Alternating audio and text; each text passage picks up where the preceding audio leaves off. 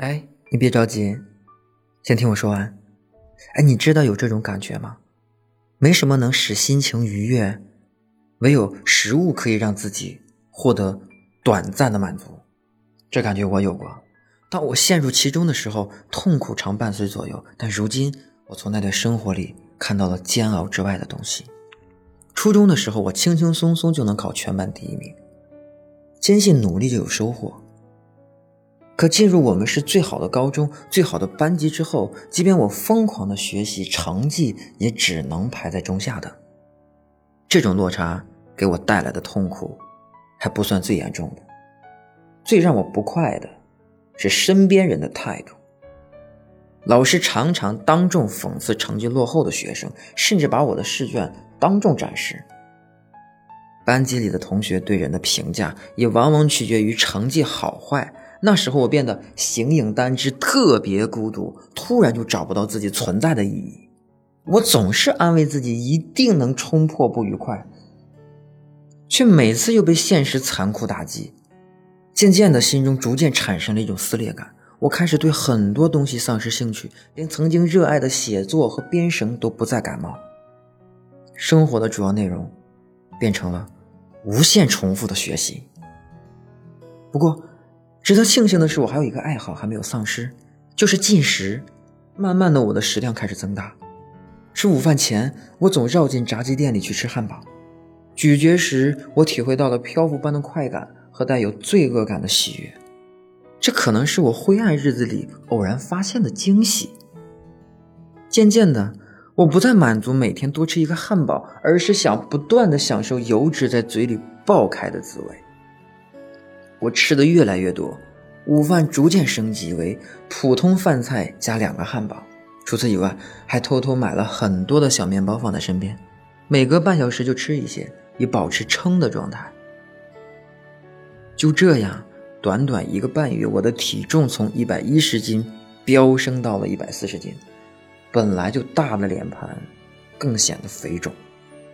但其实从心底我是恨胖的，但是唯有吃撑才能缓解心中的绝望。崩溃和发泄就这样结成了一个环，越圈越大。最终，纸终究是包不住火的。对生活的兴趣缺失，体重暴涨。暴饮暴食被同学发现并向老师揭发，都成为我不正常的证据。很快，我最亲的爸妈自然而然也知道了这些情况。在一个周三，妈妈跟我说：“现在的孩子心理压力都挺大的，有时找心理医生疏导下，心情就会好很多。你应该也很累吧？我跟你爸想带你去医院看看。”我知道爸妈认为我出了问题，可谁都没有把心理疾病说出口。当天我们去了县里的妇幼保健院，给我诊断的医生问了我一些问题，包括最近发生了什么，是否经常情绪低落或者丧失感知啊，难过的什么原因什么，等等。我不知道如何开口，几乎啥也没说。医生见到我是这样的情况，便递给我三份答卷，一份关于生活，一份关于家庭。还有一份我忘记的是什么主题之后，我便填写了近两个小时。在我交答卷时，妈妈强调了我反常的饮食习惯，医生很认真地将此记录下来，并细细观察了我的手臂，因为急速发胖，我臂上有浅浅的橘色纹路。医生看过我的答卷，推断说，这孩子可能有点抑郁。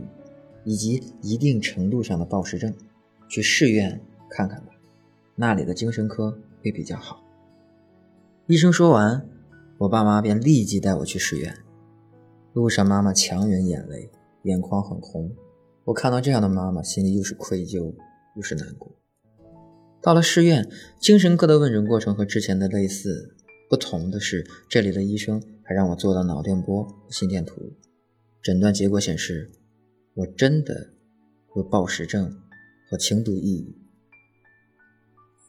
爸妈立即问医生该怎么办。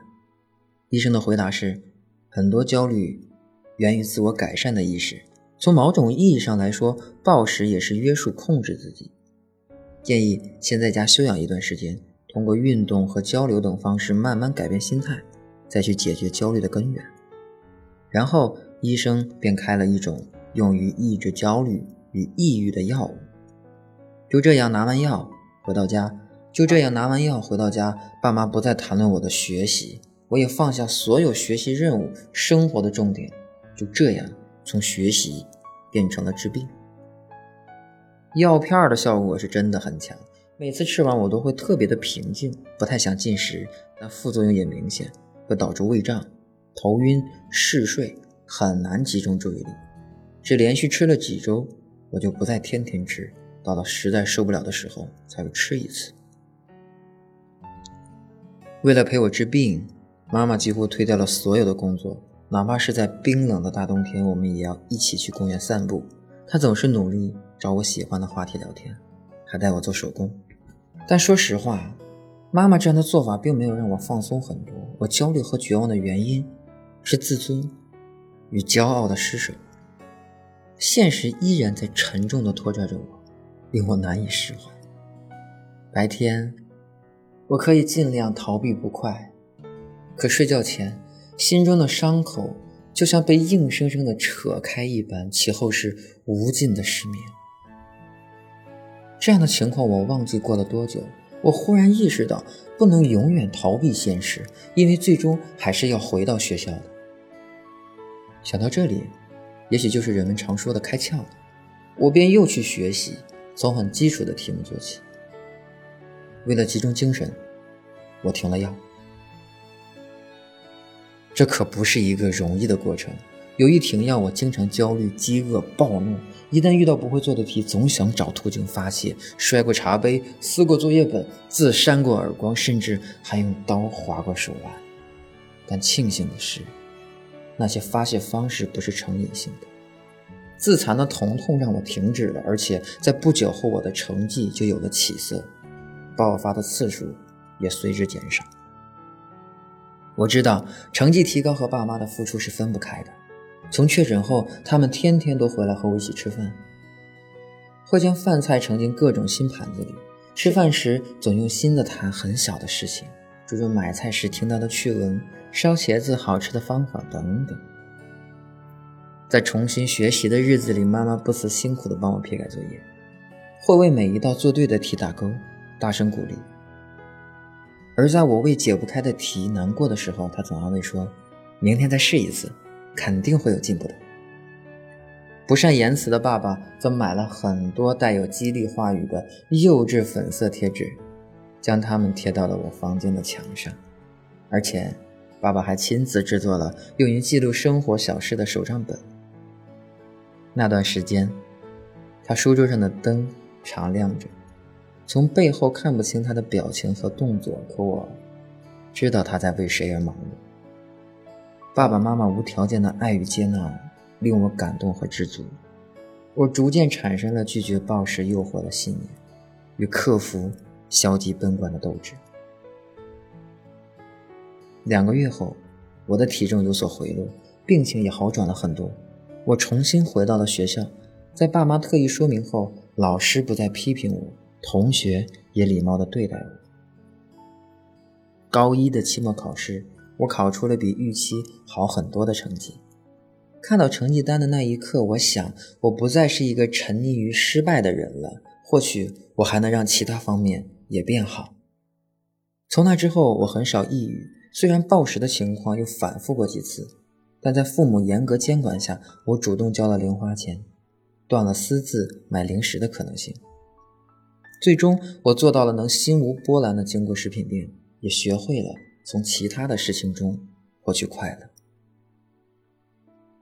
回想小时候的这段经历，我很感谢爸妈，是他们从我的病症中艰难的寻找着力点，把我拉出深渊。也感谢自己，虽然一次又一次的自我伤害过，但却从未真正放弃掉生活，并与自己达成了和解。我分享这些，是希望。听到我经历的人，都可以适时表达想法，不将其压抑成焦灼的执念。就算你的信心也遭到碾压，也被悲伤的涌流包围，也要明白，那只是暂时的，因为风雨过后，才能真正的看到彩虹啊。